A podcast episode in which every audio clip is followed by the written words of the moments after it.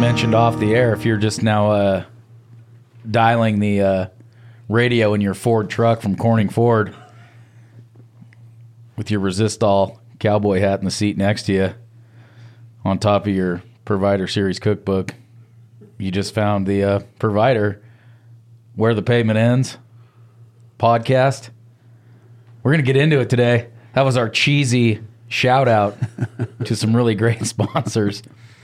It's kind of hard to work those in from It's kind of for some reason what you did just now reminded me of. Uh, you never even call me by my name. Right. that David Allen Coe made famous. You know, got to get that perfect country and western song Mm-hmm. and add them all into a corny kind of a line, and it just kind of works. kind of blends together. Kind of make kind of you kind of felt that, didn't you? You know, Felt the it. sun just kind of setting down, driving down the road in your truck. You got to listen to something on your commute home before you get to your belly aching wife that you don't want to spend the next eight hours with before you fall asleep. Picked up that new cookbook from your buddy. I'm not saying that's my life when I'm on driving home tonight, but that could be somebody's. You know, you could picture that. There is mind. somebody out there. somebody out there. Somebody identified with it. Did I miss anyone? We can keep going. That's what I mean. You, you just go right down the line What- of all the great partners we have. What gun do you My carry, six carry hours. on you while you're in your Corning Ford, while you're reading your provider cookbook, while you're wearing your resist all hat? Let me bring up an interesting thing. It's a sidebar. It was brought up to me at a time. If you're a right-handed shooter, this this plays right into Sig Sauer pistol. You're a right-handed shooter, and you carry a gun in your car. You like that's very uh, you're in, you're inhibited if you think about like where your seatbelt goes, where you're seated. I mean, I guess left hand too, but you know because the way the buckle comes in and all that. Do you take your gun out of your? Uh, do you take it out of your holster, out of your uh, waistband, whatever, in and put it in like the console or the cup holder or something when you're driving, or do you leave it where it's at? Um, I put it in on a mag- magnetized um, holster on that's screwed into the bottom of the dash. So hmm. it's it's right there, and as you take it off the magnet, I can't remember the name of it, but it's it right. It screws into your console underneath, and as you reach for it, if you don't want to have it loaded, as you reach for it, you can push forward and it will stay on the magnet and it will slide that back. And as you pull it off coming forward, Oh, chamber one. it will chamber a bullet for you. And then you're ready. Because you know, if you think about like where your seatbelt, if you're a right-handed shooter and you're driving and your your seatbelt with the shoulder harness, which all of them have now, unless you're in my old car or Clay's old car, it would be it's like over your waist, it's over your right hand. You Right know, you got a you got an arm right. You like so you would be very covered up to try and get to a gun. And I imagine every day there's multiple carjackings and things where having a, a, a handgun in your vehicle is you know a great idea and should be a day. I just always wondered, do you take it out? So you've got a mount, a magnetic mount, and that's where you put it. Yeah, I mean, for that purpose, Mm-hmm. because I have the safest place, obviously, for a gun is on you if you're going to carry, right? That's always the safest. But exactly what you're talking about. You Not people, necessarily in your vehicle.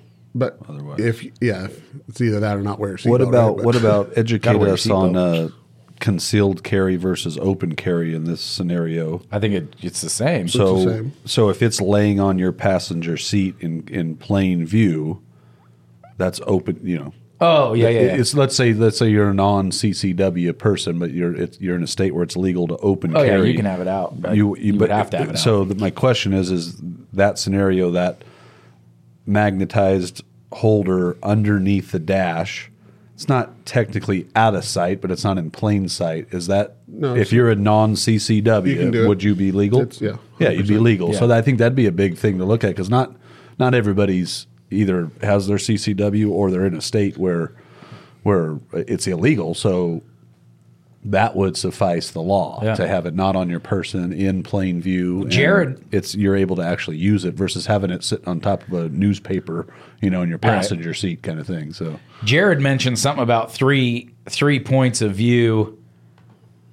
That that was pertaining to a person, and I imagine there's some similar, you know, a rules. Yeah, in a car, you know, A- and none of it applies if it's not loaded, right? You could you can have a gun, you know, if you have your hunting rifle, it doesn't have to be necessarily in plain view. You could have it in a gun rack behind the seat, but it can't be chambered, loaded. You know, same I imagine with a pistol. We I don't know the laws about that. in Nevada, but in yeah, Nevada, to that's the other thing. In yeah. Nevada, now you go to California, you got to have Totally the bullets. Got to be in the trunk with a evidence sticker over them, and the guns got to be in next to your carburetor, and you got to have both your fingers cut off, and they can only sew them back on. You know when you want. Uh, who knows what they're doing over there?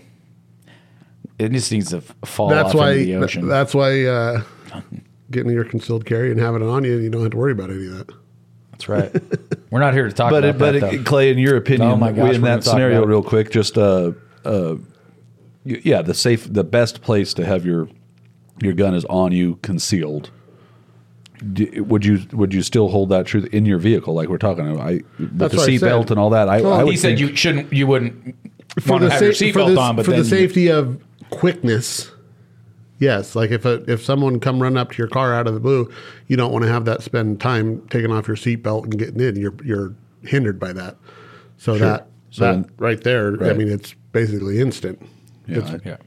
I would agree. Because if you if you were to think about trying to get down into your right hand, you know, waistband, where you would n- probably ninety percent of people carry their guns, even appendix carry or in your in your back, all of them you're going to have trouble with a seatbelt on. It's just it is what it is. I mean, that's what that that seatbelt's coming across every point where you would have a gun.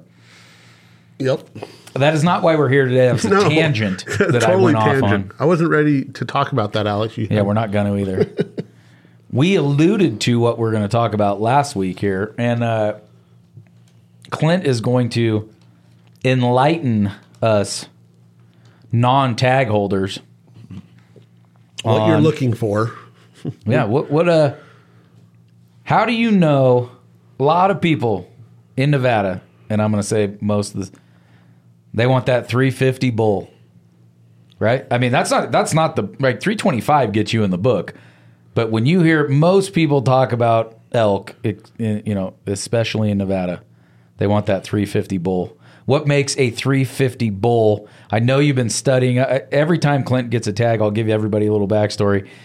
He does an awful lot of research on field scoring, judging animals. It, it's very important. I mean, and I remember when he had his antelope tag, he had all these their their cues or clues or tips, Reference points, reference sure, points. yeah. That's a great, great. Uh, and I want to hear a few about specifically this elk hunt that you're going on in less than two weeks. So a good one to start with is uh they call it um to, so a 350 bull they call it the Magic 200. So you want to have a 50 inch main beam.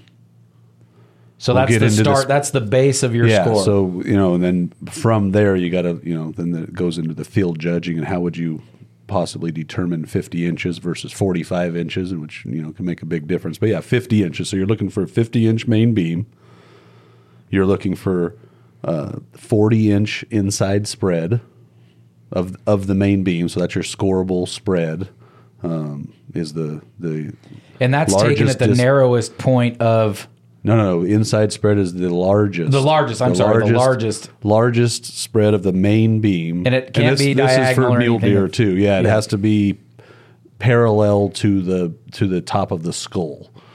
You know, so you kind of you, you you can't go at an angle essentially. So uh, it has to be straight across the horn, so to speak. No matter how asymmetrical the horns are, but it has to be in parallel to. So the, if he bows out on one side, you get to go to kind of that apex of that bow, but then you got to go straight go across. straight across. If he has a bow on the other side, you don't get to kind of exactly tilt it up and try and get it as wide as possible. Yeah, it's typically in both mule deer and uh, bull elk. It's it's roughly about that halfway point. You know, you look at the way the horns naturally, the convexity of the main beams. It's typically up there about halfway, somewhere around the third point on a bull elk.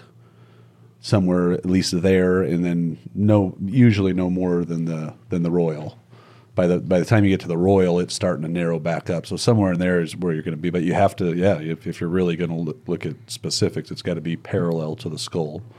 So 40 inches on the inside spread of the main beam. So if you're keeping math there, that's 50 and 40 is 90. Well, easy, easy just 50 and double it because you got both horns, and, you and then you only have one 40, and then the last one is mass. 30 inches of mass. And mass is in any animal, mass is always the hardest to field judge.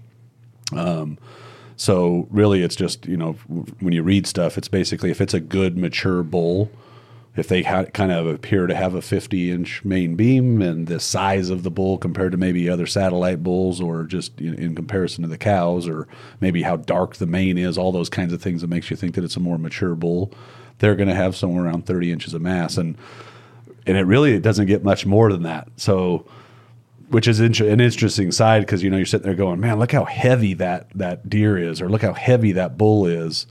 That doesn't really calculate to big score a lot of the times. Mass is overrated, I guess, when it comes to actually scoring. You're going to get another way of saying that is you're going to get a lot more real estate out of length of tines. That's where you really score. Mass, I mean, what's the difference? A really heavy bull might be 37 inches of mass. An average bull might be 30 little below average 27 25 inches we're talking 10 inches. you know Total. and then you uh, on both sides but you know you're talking 10 inches or so it's, so 14 inches is maybe the outside of that a 14 inch point i mean you could make that up That- that could be one brow tine. I Sure. mean, you know, yeah, sure you- you add three in on one on, on the seconds that longer. So yeah you're going to add up a lot more. There's a lot more real estate to be gained out of the length of the tines. And then and then you know on the side to that too is if the tines are really long that'll make you it'll, it'll make you underjudge the mass. So Yeah.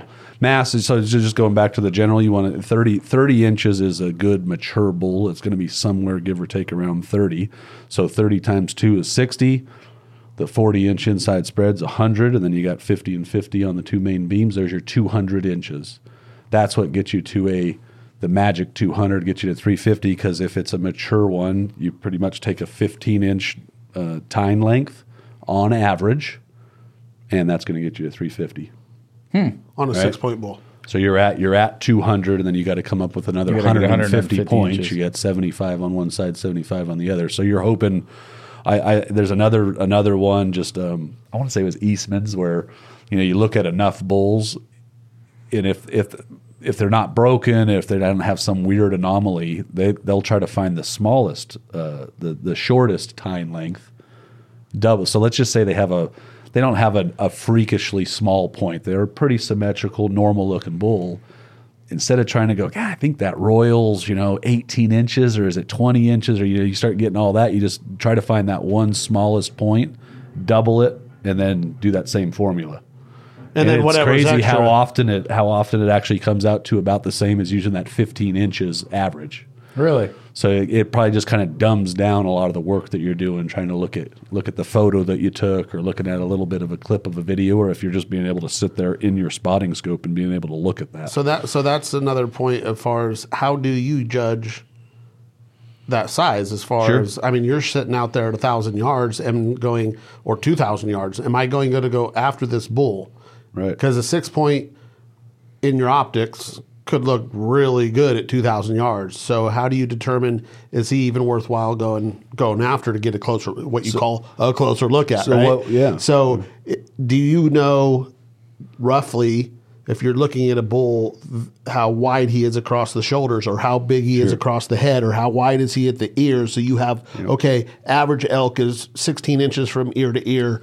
Like you know you have when deer laid their horns out you have that measurement and you kind of go off of that.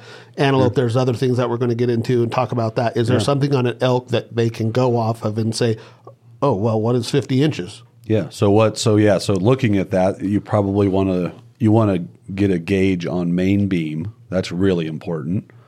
Probably a pretty good idea to look at that royal because that's going to be the straightest, maybe easiest, if you will, point to score because it doesn't have that convexity to it where it's like, how do I? I mean, just real hard optically to figure that out. But the royal's fairly straight, so you're going to side view. If you can get a good side side view, you, you're going to use a, a few reference points that I'll get to in a second. You want to look at main beam and you want to look at that royal. If those seem to be in the category you're looking for, that that's checks two of the three off the box. The other one is hopefully they turn and look at you, and then yeah, you're going to have to have some uh, head-on reference to to determine that spread of that of that main beam. And if it's you know somewhere in that 40 inch Do you know area, you're looking is, at a mature bull. So side view, I would think the best one you're going to look at side view is top of the front shoulder, straight down the front leg to the to the ground to the hoof is going to be 58 to 60 inches in a mature bull elk.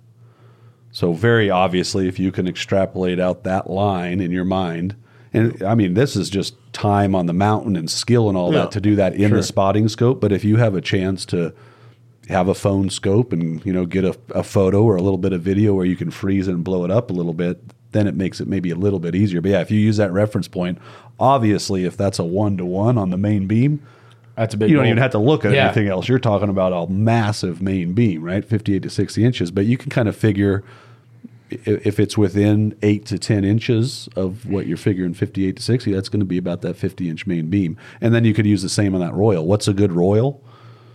You know, two feet, you 24, 28 inches. That's going to be a good royal, right? Yeah. Because you need to have about a 15 inch average, and you want that royal to be to carry, you know, much carry more than any in Nevada. It's got to carry the thirds here because they're small. Most of the thirds are small. So yeah, so that's a good one from the side. So now you get your front view, and it's a little tough because you know how is how is the the elk holding its its ears? But if the ears are in that kind of relaxed position, it's 23 inches or so, 23, 24 inches.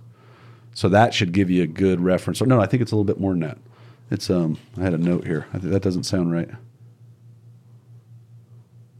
Tip of ear to tip of ear. Yeah, 20, 21, 22 inches. So if that's half of that inside spread, obviously you got a really good inside spread. I think also just just you know how how much are they out of their their body size? You know, you kind of if you got a, Yeah. you know their rump kind of thing. You know, if they're if they've got three rumps in between those those horn spreads, they're they're going to be definitely Yeah. forty inch inside spread for sure. But yeah, if you want to get technical about it, the horn the the, the ear tips, there's a pretty good one there. Yeah, you know, just bring it down to twenty inches. Just round down to twenty. If they seem to be about double that ear width, you've got it. You know, they can still be a big mature bull, but be pretty narrow. Mm-hmm. And narrow is not necessarily going to hurt you because I mean that is one, but it, maybe maybe they're really narrow and they're 33 inches. Well, you're only sacrificing seven off of a really good, you know, Right. good width. So that's that's some good reference points right there. I've always heard, and th- you know, this is a, a, a longer view. You know, kind of talking about what Clay's talking when you're two thousand yards away. Do his horns roughly get to his last rib, you know, or somewhere around in there, back of the belly, and, yeah. and are his brow tines close to being over his nose or over his nose? Then that's when you need to go get another look, you know, a better look, because you can kind of see that from two thousand yards away. You you know, is it the brow tines, you know, obviously if it's a, a real big bull and they're way over his nose, you see it. But if they're close or, you know, whatever, then, How much they curl up. and- right. Th- there's different things you got to look at there. But that's And a long and- distance kind of reference that I've always heard too. And that's a good one to look at too. There's two different face which are very accurate. Um, even a lot of the mannequins, you know, if they if they if you just have a taxidermy mount, you could check it on those and it's almost there. But uh, bird of the tip of the nose, so that length of that of that face is 15 to 16 inches. So that's a perfect one. You know, you just kind of get a sense of how straight and long their head is. If you can take that line and, and you know put that to any of those points. I mean, a 15 inch any, Any first, second, yeah. or third are all really good oh, measurements. Mm-hmm. So if any of those, see, and that's where that, you know, if they if they hang out to their nose along with the curl, that's a really big brow tine. Mm-hmm. That could be 18, 19 inches easy. But even if it comes down maybe two thirds of the way down the, the, the length of their snout and it's got some decent curl, you're probably in that 15 inch area. So, yeah. it's kind of important to have like a photo, right, of of this stuff. I mean, you could do it if they. Not many of them just kind of stand around and let you get. So if you can get a good photo or some good video of it, and then you know blow it up and and, and get to scrutinize it a little bit more, that's got to be. Oh, And so- that's maybe also- getting into the specifics. You know, are they 380 or or 372? You know, you Right. into the yeah, that's specific. We numbers, talk you know. about class of bull, 350 class, 380 class, whatever. But obviously, we're talking about spending a t- lot of time on the mountain or seeing a lot of dead bulls, um, you know, from your friends on the wall or whatever. And that's where all these numbers come from. These guys that So have seen a lot of they, dead they animals. see and it, they- and it, it's kind of like the more you do it, you can probably almost get to the point of looking at it and go, "Yeah, it's three. That's a 350 bull. Don't even, I don't have to measure. I just know. It's like knowing a 67 Chevy. Mm-hmm. You see that body type? Oh yeah, 67 Chevy. Whatever. Uh, you just kind of know once you get there. But to start, which I would you- think would be those three things: that royal, Yeah. you know, you know, royal, fairly symmetrical, where they don't have something crazy small or crazy big. Mm-hmm. Yeah, kickers or and wet- you know double wells that main beam, and then you you get a head on view, and they have a, you know, they seem to have a good forty inch type of an inside spread. Yeah, Yeah. At that point, three fifty can it is kind of crazy because three fifty can turn into three eighty real easy. I mean, Oh, just yeah. a, you know, an inch and a half, two inches on each one of those points, a, a half of an inch on mass that you, and both ways, Yeah. both ways. You Can know, we yeah, probably can- we probably tend to f- go the, the, the, the big way, you know, and then they shrink a little bit. That's the, the ground shrinkage kind of thing. Sure. So you probably want to be conservative. So like this tends to be 21 to 23 inches. Use 20 inches, you know, Yeah. and, and, you know, err on the side of caution. And then if you come up with, that's a 350, 360 type bull, that's maybe for sure what they are. And then they might surprise you with another 10 or 15 when they're on the ground, the other way around, you know. That's a that's a good point though. Is you- in your mind, I think most people stretch the other way, right? But Oh, if you sure. want to, if you're really questing after like a, a trophy, you should be undercutting everything, right? Mm-hmm. You should be like you said, if it's if that tip is average, you know, 22 inches in Nevada, okay, that one's only got a 19. You know, that way, I want worst case scenario. You know that in my mind, that bull's coming out of 340. Yeah, you know, and- whatever. and- but there's also those people that could give a rat's ass about score. You know, is it a pretty bull? Is it intact? Do, is How it- was the hunt? How was the hunt? I would none of it- this. None of this You, matters. you read my mind, right? So, which no fault to anybody, and I, I whatever it is, I I'm more on the apt of uh, k- killing for food. I'm not a pure trophy hunter by no means. I'd like to take mature animals, obviously, but at the end of the day, I'm going to get my meat. Yeah. And so, a pretty bull, a, a non-broken bull, because if if you're really not, don't care about that, doesn't matter because you might just uh, European mount it or you know make a chandelier out of it. Whatever you're going to do with the horns, you could actually, if it's broken, you could take it to a taxidermist and get it fixed. Um, you know, and kind of guess how long that tine is going to be. But a lot of people, I don't know, a lot of people, but it's more about maturity for the people that are not trophy hunters. It's more, I think, is that bull pretty? Hey. And he's mature, and that's fine. And a mature bull could be a 200, a 300 inch bull, but he's a 15 year old bull that's on his way down, regressing. You know, there's so many little a- aspects to horns that you know, and I know that's not what we're talking about. We're just talking about giving you specifics on Sure. if you are trying to gauge your animal. Um, well, that's just what an we're extra talking little about. tip yeah, to it but- because there are some people that are just the opposite too. There's something, you know, you said pretty, so maybe something ugly or something unique. Yeah. Yeah. you know, Cactus they got, buck they or got yeah, the, the freaky. way extreme stuff like that, or they've got a really cool triple eye guard on a mule deer, and it's like, yeah, it's an average Yeah, buck, s- but they got this really cool triple eye guard, and that's what makes you want to go after them. you know? see So- that you see those memes or, or pictures all the time on social media. You know, it's a 180 inch or 200 inch mule deer or four point, or you know, 100 or 230 inch. 11 by 9 yeah. you know big non-typical a lot of people will go hmm, i'm going to take that four point. Um, that big, you know perfect because a big 200 inch four point is very very hard to do on a on an elk but so those are good for the elk. What let's go on to antelope. Um, field judging antelope i've i'm fairly good at field judging antelope i i think.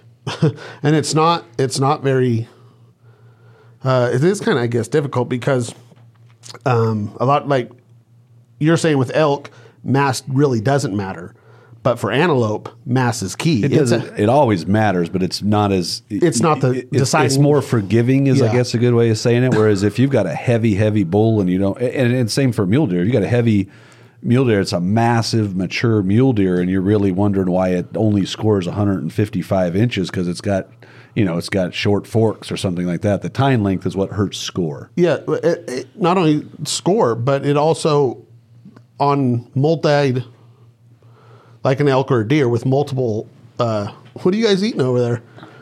keep, keep up with your Little story Jack- there, bub. Jack Link's. They don't even throw me down here at the end of the seca table. beef jerky. with multi uh, deer, elk, Multi-point. multi-point animals, that tine length is yes. That with antelope, it's one. It's one horn length. The prong, the prong is very little on the score. Actually, they say that the mass is forty nine percent of your score on an antelope. That horn length is thirty eight percent of your total score, and your prong is only thirteen percent of your score. That's why if you can find a, you know, a lot of times you can find a long one, you can find a heavy one. They typically have bad prongs, but when you can put them together, all three. That's when you get Giant. the huge. Yes. So and, and antelope are fairly easy to field judge. I would say um, I've done it a lot. I've spent on a lot of antelope hunts, but it, I mean, there's very unique markers on antelope that you can to do. Their ears are basically six inches, so you want to take their ears and have two and a half or three times their ears. That's your horn length. real good. That's I mean three times is real good. Eighteen inches, right? I think the the biggest one ever is nineteen and a quarter, the biggest ever. Anyway, don't matter there. But so you take your horn, your your ear six inches, two and a half, three times that. That you got your length down, but that's only thirteen percent of your score. Okay, your mass now is where you go get it because you get your all your four mass measurements off of one horn, not divvied up with you know off of huge elk and huge deer, right? So the black patch on an antelope, two inches, maybe a little over. So if your side profile of that horn is wider than that black patch underneath their eye, you want that. You want it wider, obviously, because that's two inches. So anything over that is extra. Then there's two um, versions of the front. If you're when you're looking at it front, you want a th- a, a wide horn around the around the front of it, meaning your eye patch is two, and you can get the side profile of the horn. But when you come to the front, is it a skinny horn, almost like a, an axe, where it's skinny? It could be wide as hell, but it's real skinny on the front and back, right? So it just wraps the wrap around The diameter, sure. right? So you want the two and a half inches on the side profile, but then you kind when you look at it from the front, you want the diameter, that front angle, to be really wide too, not like an axe. You want it more rounded, more and- like an egg. and that's it. And then you can extrapolate the the same six inches for your prong. But the prong really, if you have the horn length and the mass, you'll get more score on an antelope than you would with having horn length and prong, uh, dagger points or mass and dagger points versus your length and your mass. That's the, your 87% or whatever it is um, of total score on your antelope. So du- dumb this back down. So you're you're looking at you're looking at uh, a herd of- of pronghorn antelope way off in the distance, and there's two or three bucks. And Yeah.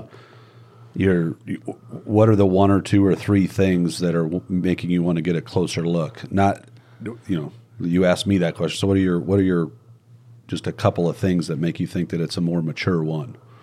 that eye patch, that eye patch, real dark when they get older and more mature. That eye patch will be bigger. So not even the wider. horns themselves, Not even the horn. that- That, eye patch yeah. gives it away a lot of the time. So that's the mature goat. The mature goat, exactly. And then you can, you know, What about horn wise? What are you looking at? I mean, if you're just trying to, you know, they're off there, and usually when we're hunting antelope, there's there's uh, heat waves, and you know, you're I, looking that's through what I was just. stuff, You stole it from me. What's what's the the what's- most difficult part about glassing antelope? The Heat the waves, heat wave for sure. Yeah, and what, so what are you looking at when you really can't You- see? You, look for the black, that black mass, right? Like well, when you see here- when here's you see a little antelope versus one that's big, that their You know. their horns, You know.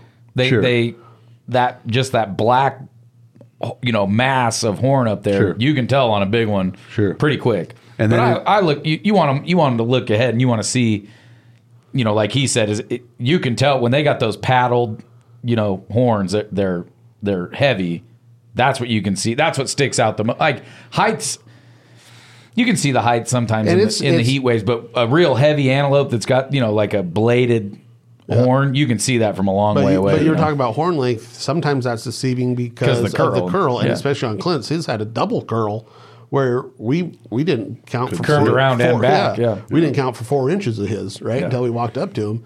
Um, The surprise four inches. yeah, exactly. So I, I would also say this, just in in general, just what you're saying, the amount of black that you see not only on that side of the face, but that should correlate to the one that I look at. You mentioned the, the spot, but the eye itself, and obviously way off, you're not going to see the eye. The eye's about two inches too. So, I mean, if that if it seems like the bases of those horns are at a minimum the the same width as the eye, that's a five inch base, which isn't a big antelope, but if they at least cover the eye and then some, then you have mature. But the prong, the prong being above the ears, Yeah. I was just gonna, yeah. that's that's the one I would say. If you can't really see it measurements, much of anything, yeah, if that prong is at the level of the ears or below, don't you know? It's even if they're heavy, they're not. It's not going to be a very big buck. Yeah, 'cause you're not gonna get that. So if the prong is above the ears, in Yeah. addition to that black patch, I would say that combination is you know let's go ahead and Go sneak in a little yeah. closer and get a Because- good look. uh, for people who are listening who m- might not even been antelope hunting or score uh, an antelope, how it's how it's scored is you take the length of your shortest horn, right, or the longest horn, and Yeah, divide you, it me- by you, me- you measure both horns, and, you- then you have to divide it equally into four parts based on the longer horn. Oh, longer. Okay, so the longer horn. So yeah, you take your longer horn, divide it by four, and then mac, uh, mark that on those horns. That's where you take your mass measurements from. One at the base and a quarter, quarter, quarter. Um, and With that's some that- details, right? Because you can't you can't get like a burr, right? You got to move You got to go just above or just below that. Yeah. You know, any some burr kind of or anything abnormal. like that. Yeah. But that's the thing where he's talking about with those uh, with the high prong, that second or third measurement, you could you know wherever it lies, it can be pushed. You know, you get the thicker part, right? So, so so, yeah, if they have that prong in the right spot, it would be the third measurement up. So you, the, your first circumference is the base. yep, The second circumference is not going to be in the prong because if it is, it's a little very little short, tiny short, bucks. and, But and a lot of times it's almost the same as your base. It, Right. Hopefully, it's a little bigger. Hopefully a little Hopefully, it's a little yes. bigger. If Yes. it's a good one, it's a little bit bigger than the base. Yeah. and that's that's funny because that's the you know the taxidermist. They, that's one way they can tell if somebody's uh, you know it. pump the stuff into the horns to try to try to swell them up is if it's the opposite of that. That's a telltale sign that The base gets heavier than the second. Yeah, what do they do? Yeah. They shoot the I don't know some kind of rubber cement or what up there and make Yeah. that swell. And if their bases are bigger than that second measurement, it's like hmm, because Mm-hmm. hardly any antelope are that. But yeah, if you have the prong in the right spot and your third measurement, so your uh, third quarter is in the prong. Or at least the swelling of the prong, you get it right at the yeah. base of the swelling, which is probably going to equal the bases again. So that makes, I mean, that can give you another three inches easy measurement Mm-hmm. on you know on your total score, and three inches on an antelope's a lot. lot. And then, Yeah. yeah, then you get that fourth one. I was I was going to say the thing that I think probably leads to people saying pronghorn antelope are the hardest to score, field judge, all that is because it's not.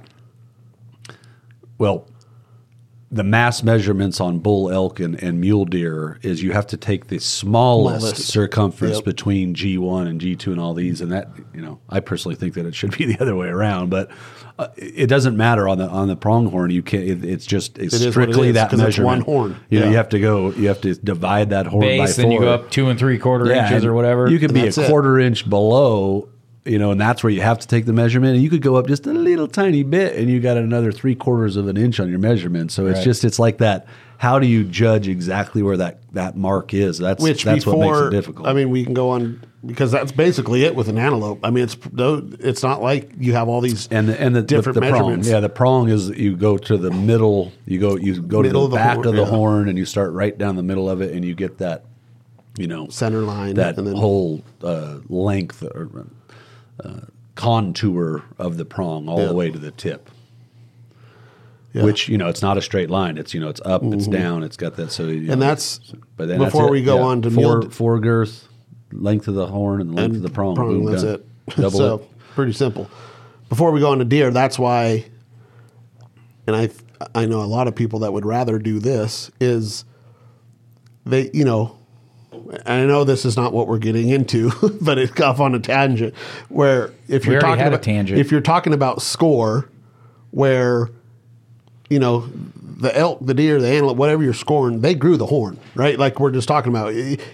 He grew the mass a half inch higher, three quarter inch thicker, and you're not allowed to take that because of that. But he grew it. Right. So a lot of people say, why not just you know water weight it or or you know take the weight of the horn or whatever it is and and displacement is that what it is, Water right? displacement, water yeah. displacement test That's the- that's the bone that they purest, grew, that's yeah. the purest form of how much he he grew whatever it is of horn that's what he grew And I, I'm not a I'm not a 100 percent believer in that because again, like you could have that, in my opinion, like that ugly.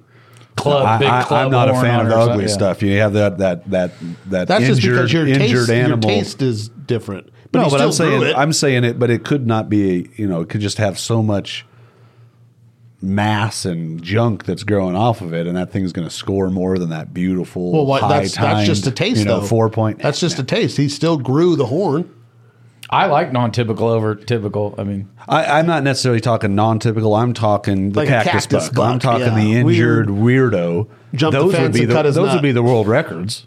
They, You know, some of those buck. You see some of those Yeah. whitetails, those mule- those would be the world records, and I would disagree with that. Outside of those, yeah, I think I would. We would probably all be in agreement as like, far did as you the, see the Devin's horn they grew. latest deer he's been posting? Uh-huh.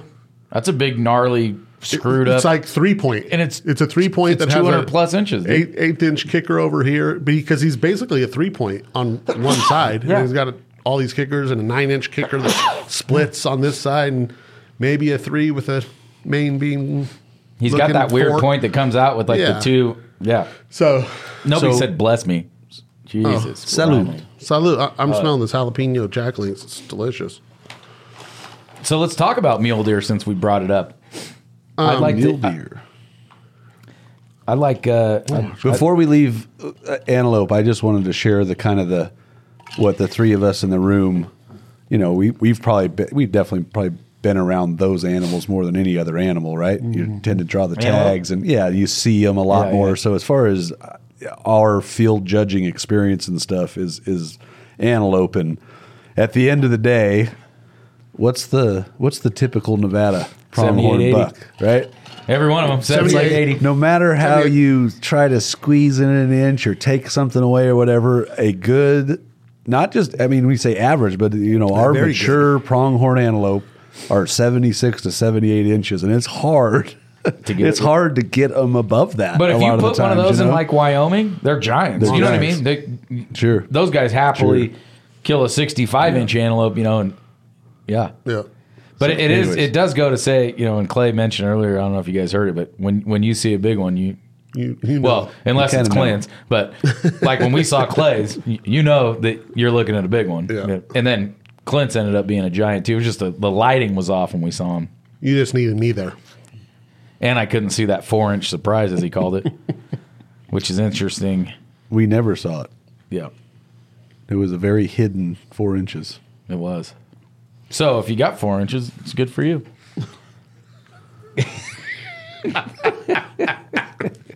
let's let's hear about mule deer, Clint. Mule deer. I might have to step away for a couple minutes. The old the old back, adage on uh, mule deer is, you know, again, it's probably you know width wise, which is only one measurement, and I you kind of go back to the old school. The big the big thing was to kill the thirty inch buck. You know, that was kind of the that was Which the is width, benchmark. with there's a width. the outside, the outside, which isn't a you know when you get into scoring, it's not a measurement. But you know, I killed a thirty inch buck, and it doesn't necessarily speak to much, but it is a big mature mule deer every Yeah. time if it's a And thirty inch cool. buck. You know, um, but yeah, so so a good just quick field judging on mule deer is uh if if they're outside of their horns, then how far outside of their horns? So, or I'm sorry, outside of their horns, outside of their ears. So again, in that, that kind of normal, ears, yeah. normal resting ear position. uh, Do they get to the outside of their ears, and then how much more? Because we're not just at that point field judging the inside spread of the main beam, and now on a on a mule deer, the main beam is the front one. So if they're well outside of that, it's not just the inside spread, it's how long that main beam is. So you can get knock both of those out just with that. And that's not necessarily true on that bull elk. It's not true on the bull elk because it's if you think about it, a bull elk's main beam is the back of the horn. Yeah. The main beam on a on a deer is the front of the horn. The very first horn up front is the main beam. So you're getting two things taken care of right away. If they're well outside of the ears, let's say three inches on both sides, you're starting to get to where they're a 30 inch type of a buck. And you got to figure out the the inside spread is not going to be anywhere near the outside spread. But if it's a 30 inch outside spread, it's probably going to be a 25 ish inch inside spread. And the good thing about mule deer, if they are regular without any crazy anomalies, almost always, if they're good, symmetrical, mature mule deer, their inside spread of their main beam is going to be very close, if not exactly the same. Their the length of their main beam is going to be just that. So if they've got a 25 inch inside spread, they got a 25 inch main, Main beam. beam. So there's 75 inches of horn right there as far as measurement goes. I guess we should have 25 on both sides, and uh huh. the main. it- we, you you briefly spoke about it, but the main beam of a mule deer is that first The first point. the the first point that comes out. from the, from the burr, so the base of the horns, you're going to follow on the out. Anytime you're you're you're measuring a point, it's on the outside of the horns. So if you can imagine from the burr, the base of the horn, and you're draw you're you're following a line along the front horn, the one that's the lowest point, if you mm-hmm. will, the most forward point. Yeah. Whereas with the bull elk, it's that back Right. part, and then all the points come forward off of that. When you see like a tall mule deer, those back. yes, You know, a lot of people look at that back which horn, is the next. That's the next one to look at. Right. So but that is not his main beam. Where No. like an elk, you know, you but can- where they can really make up a lot of scores. So if you follow the way mule deer are scored, you, that, that so you just took care of inside spread and the the the length of the main beam, which are are three different measurements. And like I said, if they're twenty five inches apiece, you got seventy five inches just right there.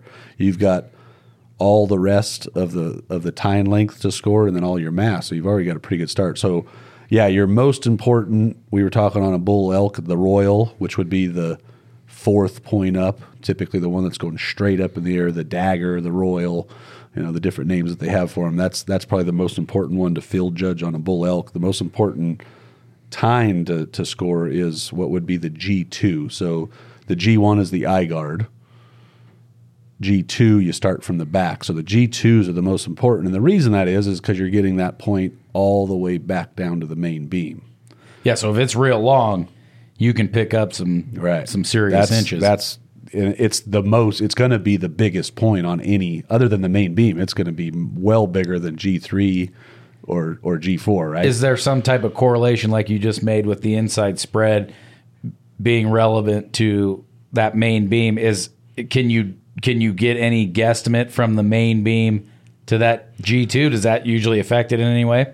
not I, I don't know of any correlation like if they have this i do know the main beam and the inside spread if you really look at a lot of deer that are pretty darn symmetrical have very few deductions those are very close to each other you got a 23 inch inside spread you got a 23 inch main beam and sometimes that makes it easier because it's really hard to score that main beam because again that thing's kind of up and it's convex and it's coming towards you and it's really hard to Yeah. field judge how long that point is as far as taking a straight line you know pulling it stretching it out and making a straight line so if you can get a pretty good judge on the ears tend to be about 23 or 24 inches wide you know if i figure they're about two inches outside of the ears on each or either side i, I should have about a 26 inch type of a type of a buck. And you know so you and you can just take that and go okay most likely the main beam as long as there's nothing crazy is going to be about the same length.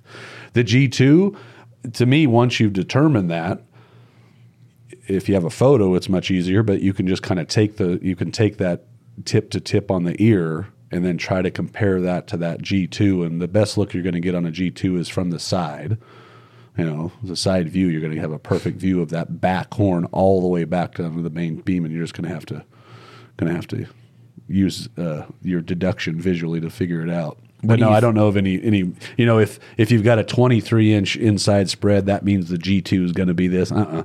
but if that sucker if that if that back horn goes way up in the air and it's it's quite a bit higher more vertical than any of the other horns that's a good indication that they got really good tine length What do you that's think where all the scoring is with mule deer the biggest mistake is made on a mule deer? What I, I shouldn't lead you into this question, but I know what you're leading me Yeah. to. Yeah, the, it will- the you can you can definitely. I think it works really good to get your your your uh, adrenaline up. Is when they're going away from Yeah. you. They always look huge going away. Everybody says that. So you, if the first, you know, if you've spooked a buck and the first view you get of them is is bouncing away from you, you go, oh my god, it's a monster. Don't necessarily you know rest on your laurels there because they always look even. Kind of mediocre bucks look pretty dang big when they're going away. So yeah, And especially 'cause they- don't factor that in. they tuck their ears back, Yeah. you know, when they're kind of running from your, like you said, if you spooked on away, they tuck their ears back to go away from it. Then you just see all big wide horn going away. yeah. Yeah, for I- sure. So that's funny that that's you one it does. It gets your hair up and stuff, but you do want to get another look at them. You don't want to if the only look you got was that deer going away from you, and then you know. 800 yards out there, they stopped and turned around and looked at you real quick, and you and, you know you got maybe a, a a fleeting glimpse of them, but what you really saw was them going away from you. You know, take that into account that they're not that big. However big they looked, they're not that big. That's the, that's where the ground shrinkage comes in because you see that re- that rear view with the ears tucked back, and then when you shoot them, and you, you, know, And I think that's probably pretty true of bull elk too, right? If you see a bull so, elk too. walking away from you, and you know you see their you see their ass at you, and it's like, oh my god, they're so, they're way outside of their ass. I mean, that thing looks like it's sixty inches wide. It's not sixty inches wide. Yeah. it just isn't. So And I know you always get a good look at them when they skyline and stuff, but that's a deceiving little.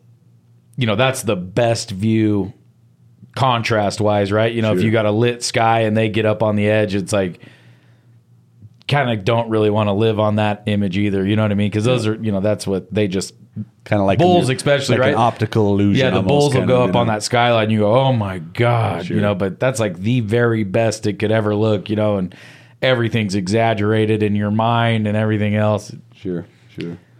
Yeah, so I think that's the you know, and the thing that I would reiterate on mule deer, I think I I haven't been around near as many bull elk as, as but I think it's probably pretty true because they're kind of similar horn structure. The thing about your mass measurements are the the smallest mass measurement between point A and point B, depending on which one you are. They're called H measurements. You got H one, H two, H three, H four, all these, but uh, um, they could look real massive in that you know 80 90% of that mass in between those horns but if that small little area kind of shrinks down a little bit that's your measurement so you know i think more so true on on mule deer because it, it's it's um i don't know the mule deer that i've looked at that i thought carried really good mass it's like you you get hurt because they have just this little bit where it's you know swollen most of the way, but it's the the least the least thick diameter, and that's the measurement you got to take.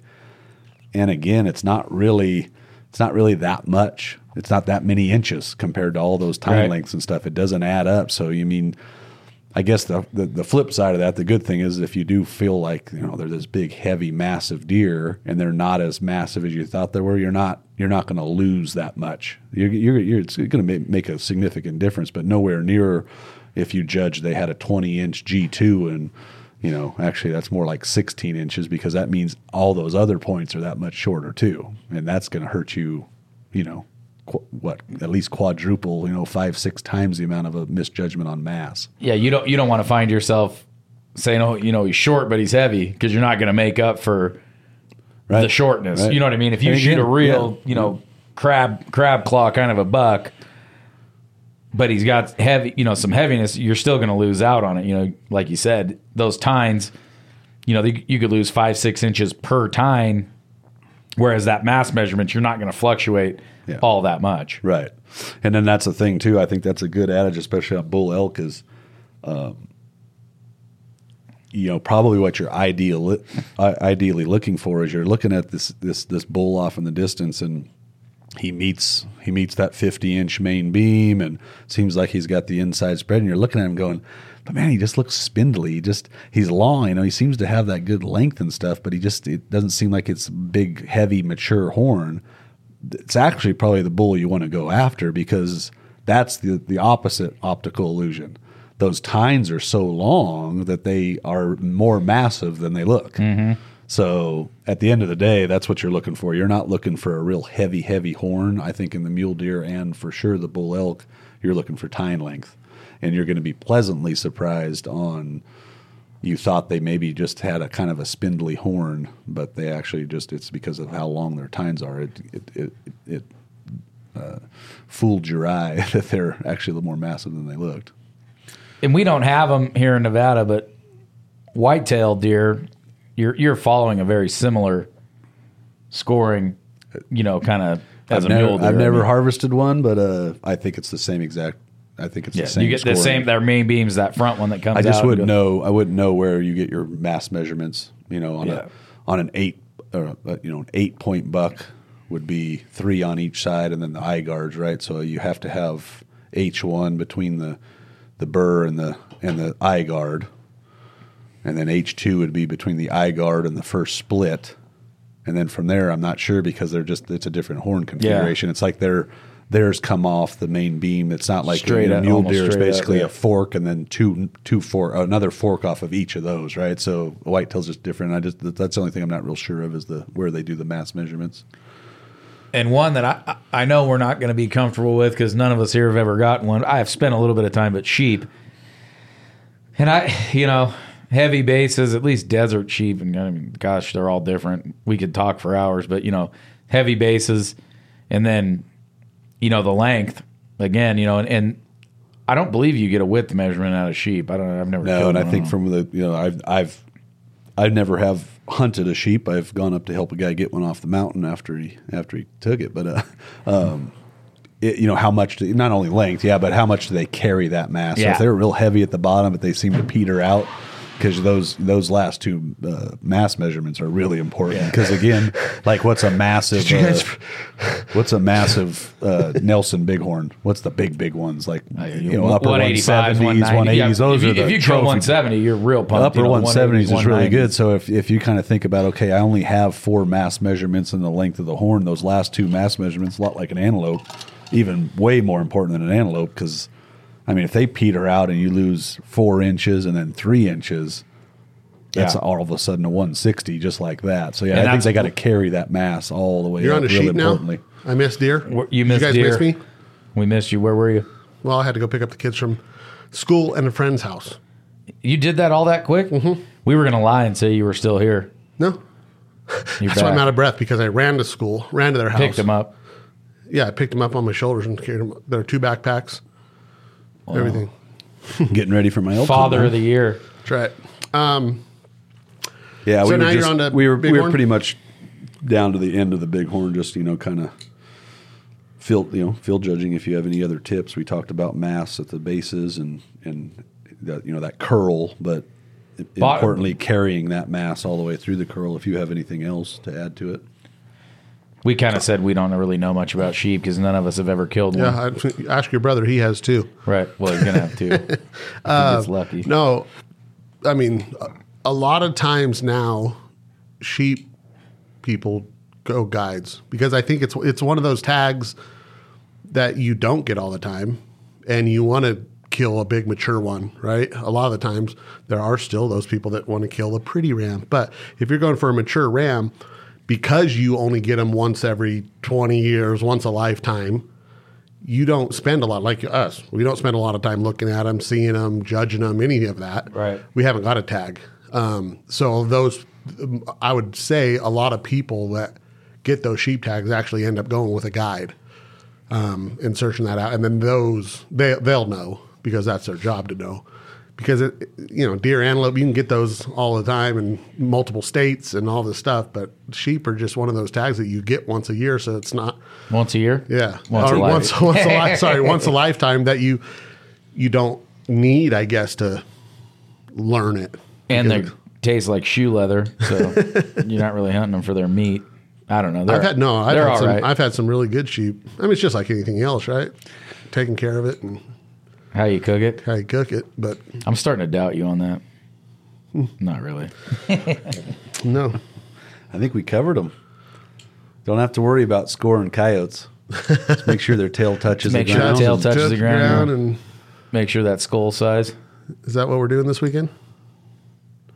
You betcha. I would have to say we got to we got to get a picture out there. I, it's been been a little time, but those those uh those coyote skulls that I did last year, that mature one, Oh, that big one? two mature ones, but The one I showed that was at the honey hole, right? unbelievable difference between two mature coyotes as far as coyote skull The That skull one was size, part wolf unbelievable. or Had part have been. German Shepherd or It something. had to have been. Yeah, that's the biggest coyote skull I've ever seen. Yeah. we do need that picture. And uh, Good then, you know, and you look at I when you look killed at the footage of it, and you look at you know any of the pictures that we took of them, they weren't that much different as far as Body wise. bodies, Right. you know, fur, maturity, all that kind of stuff. But that skull on that one was unbelievable. renaming the honey hole the shithole after last I time. know. It's God, it's been Oh, bad. really? Well, I know I made light. that was it. before all this water. We've gotten some true, water. man. It's filled back up the groundwater. I, Might I be some more promise you. shiny rock showing too. I went to work this morning. Dead coyote on the side of the road and two raccoons. Eating him. No, just they were hit. So I mean, yeah. Oh, down by, fell out down back by the truck. Kiley Ranch golf course, two raccoons in the middle of the road dead. So, um, I haven't seen a dead coyote on the road in a, in a little while. So I, I just think this colder weather and the and the uh, the moisture we've gotten Getting here lately around? is good. Might be good for us this Bodes weekend. well for this weekend. All right. I made light of it earlier, but on a serious note, we have some pretty nice sponsors. People that The best. Count on us to convey a nice message to you guys out there in your Ford pickup trucks Are you going to do it again? with your Resistol hat. I look good. I've always worn a cowboy hat, and I look really good in my resist I, all. I have to say I've never worn coyote hat, hats, cowboy hats. Oh. Uh, Clint looks. I got that new felt one just the other day. Felt. I went to a, a store in town, and the very first time I wore it, and I was checking out, and this kid said, "Man, I like your hat." And I was like, "Gee, Were you first wearing time out, I cowboy got a boots with it? No, I had my my Thorogoods on. But I just, wear you know, cowboy the fact with a that he made hat. that compliment to me, I was like, well, I guess I do look good in this thing. Was it a cowboy hat? yeah, it's that, yeah, the the wintertime felt ones. Nice. Were you? Um, you were wearing the felt one, not the straw. I was wearing the felt one. I'm breaking it in for for it to become my elk hunting hat. You gonna wear it elk hunting? Absolutely. Well, how are you gonna get it through the trees? Oh, I, on the actual hikes and stuff, No, I haven't no, made up my mind. I would. Jim Shockey I already am has not that Jim market Shockey. cornered. I, no, You wear 'em no. around a Camp, campfire. Camp, camp, camp hat. Yeah, but on the elk hunt for sure. That straw cowboy hat's a good summertime hat. You out the lake with your shirt off, just a cowboy hat. It's summertime every day in my living room, or every Is it? night in my living room. Shirt off with that shirt hat off on? and then on, watching TV, whatever, playing the guitar. Mm. Always have it on. If you guys watch any of the social media, you he's see John Clay playing Party. the guitar. Ooh, yeah, it's pretty good. He uh, he's taking a lead role in guitar picking. I don't know if his brother Clint even noticed. It's very good. I saw it. I I, was impressed. I was impressed with that young man too. He he can sing. Corey, Corey- He's real. Who is What? Corey? Hinkley. Hinkley. He's, Hinkley. He's got some be- awesome Man. songs coming out. He uh listen to this one. It just uh I'll have Corey Hinkley take us out. Right here. Where did he? Where is his? Right. We cover all our bases while he's looking for it. I think we covered most called- of I most think of. we did. Damn, I need Obviously, a drink. there's other animals out there, but those are the ones we're familiar with. Here we go.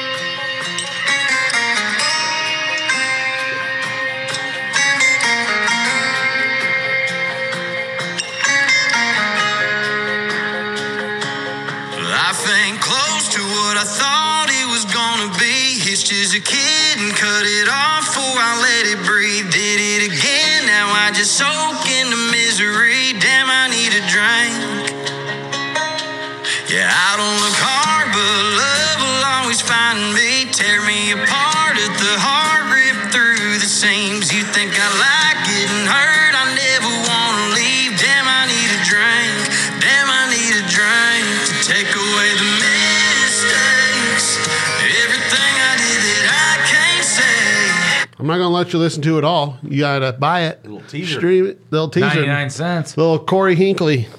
Um, go check him out. He's a badass. And I like picking with him. It was fun. And we like picking with you. We gonna appreciate y'all tuning in here. We'll All catch right. you on the next one. It's going to be maybe after. Uh, nah, it's not going to be after Clint's elk No, we'll have It's one going to be more. after we go cow hunting. Though. Yep. Last time we did that though, didn't work out too good. I don't want to talk about it. We don't want to go wood. over under. All right. See you next time.